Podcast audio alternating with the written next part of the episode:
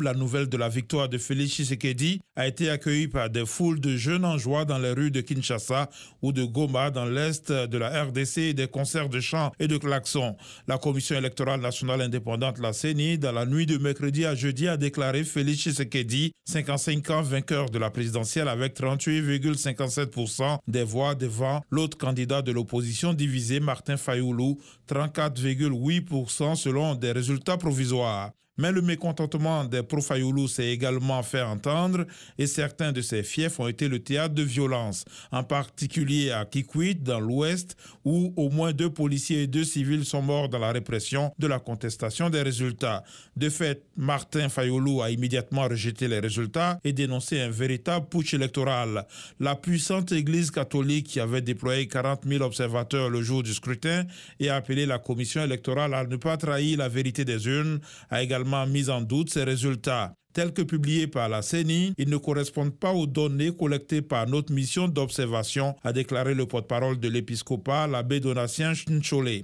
Fait notable cependant, les évêques n'ont pas donné le nom de celui qu'ils pensent avoir gagné et ont officiellement pris acte de la publication des résultats qui, pour la première fois dans l'histoire de la République démocratique du Congo, ouvre la voie à l'alternance au sommet de l'État.